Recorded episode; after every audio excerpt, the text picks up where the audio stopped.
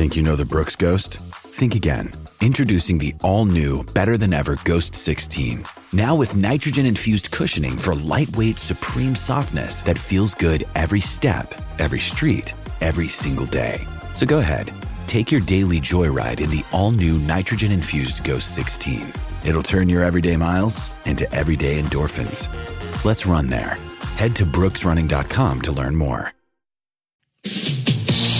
It was a horrible game by us. I think we've been building the belief. Right now, we're not good enough, and we've got to find a way through that. Today, we didn't bring the pressure. Yeah, I think the way we set the game up in the first half is the reason why we got the job done. We got a lot of things right. We executed the plan coming in. I'm Tom and Bucks. Speaks volumes. For Loop Logics, the future of construction management. For a free demo, visit looplogics.com. Righto, Tom. So this is what we do.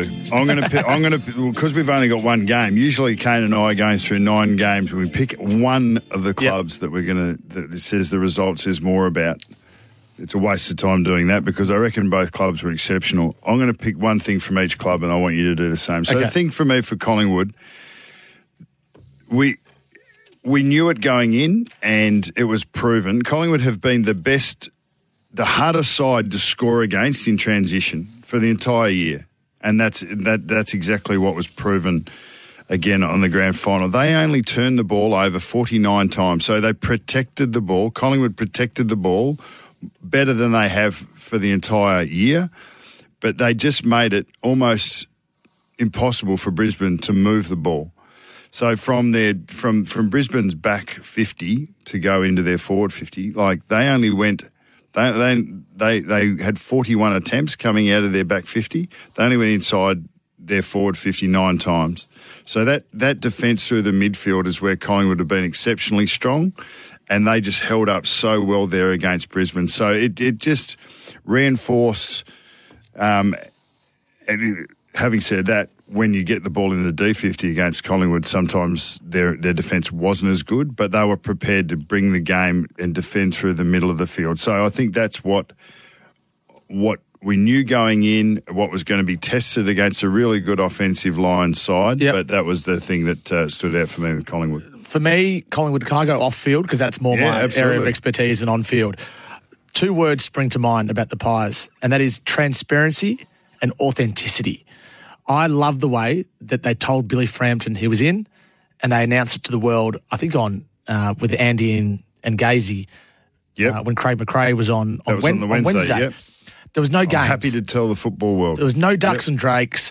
They promote their social media. Well, there was because he didn't want to declare who the sub was, and probably knew that at the time that it wasn't going to be Ginnivan, it was going to be Lipinski. At that point, but yeah. the, but but still owning it, owning it, and I think Collingwood this year um, more than any other club, has proven that you don't need to shut up shop to be a successful team. And there's been clubs in the past, and you would have been part of that as well, because the, that was the way that things worked. But for the way that the Magpies are now, hopefully other clubs can take it on board. They don't need to be so sensitive with their information. Even the way that Nick Daicos hurt himself, Jeremy Howe hurt himself, and they released that information as soon as they had it the next day.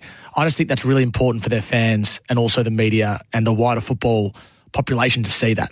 So I think it speaks volumes about their leadership. Craig yeah. Kelly, Nadine, who's come from the AFL, uh, and also their coach Craig McRae to allow that. But but it's it's actually the rest of the club listening to the coach, I reckon, yeah. because a lot of that disconnect happens when there's information internally that you if you try to close it down and if you try to protect it, it actually causes more anxiety within the playing group and within the football department yep. because people are, especially when you get to a grand final, where people are asking questions. There's only two clubs in it, yeah, and and there's you there's a lot of media people that want to know what's going on. There's a lot of um, mates. There's a lot of parents that want to know what's going on. Managers and, as well, and managers. So in the end, not having to, not having to um, moderate a message or not tell the truth, yep.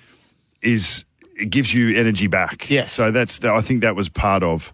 What about the Lions? Oh, look, the Lions. I, I just thought their clearance stuff was was pretty good. They won clearance by plus six. They actually scored. Um, they scored five goals from ball ups compared to Collingwood's one, so they, they were able to get enough field position. I, I, they the thing that stood out now. This isn't there's got to be a reason why the Lions they, they were so competitive. I love the fact that they that in the front half we saw their brand, but they only got the ball inside forward 50, 43 times.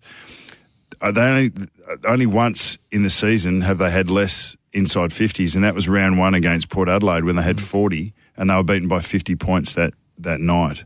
So there was a lot of numbers. There was some outlier results for Brisbane um, that that they would go back to and they'll go, geez, there was large elements of our game that have been so strong throughout the year that we weren't able to execute on the on the biggest stage. Yeah. And yet they were right there. Yeah. They were right there. So I I think that they will they will look back at it and they will rue um, they will rue their the fact that when the when the when it was on the line the most, if they could have got the ball in the forward, if they had given their access another seven times, for instance, I reckon they would have kicked another Yeah. goal or two, Yeah. and that might have been enough. So I, their forwards were dominant. Their mids got their mids got beat, well beaten. I thought the the rucks were probably even. I thought DeGoey ended up shading Dunkley. Yeah. I think Mitchell and Pendlebury overcame yeah Neale.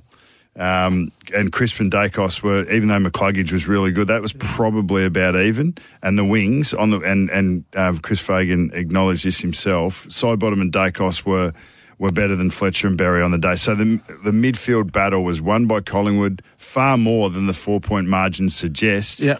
But they needed to because Brisbane's forwards were, were quite dominant when they got their opportunities.